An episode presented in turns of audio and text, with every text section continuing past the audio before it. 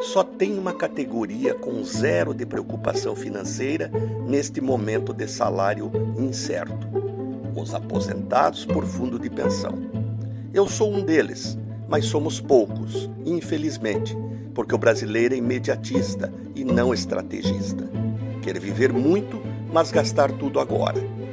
No fundo de pensão você contribui por anos e no momento da aposentadoria toda a tua reserva previdenciária para pagar aposentadorias até teu último dia de vida já está constituída.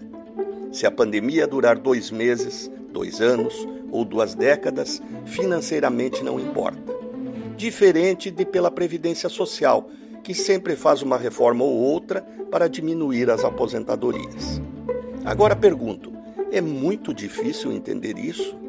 De onde as pessoas imaginam que virá o dinheiro para suas aposentadorias cada vez mais longas?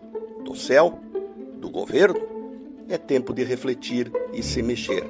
Exigir que as empresas em que trabalham façam convênio com fundos de pensão. Hoje, existem fundos como Mais Futuro, ao qual qualquer empresa pode aderir. Não precisa nem contribuir mas só dar a oportunidade de seus colaboradores terem uma previdência mais barata, mais rentável e mais segura. Se fosse ruim, por que todas as multinacionais e estatais no mundo têm?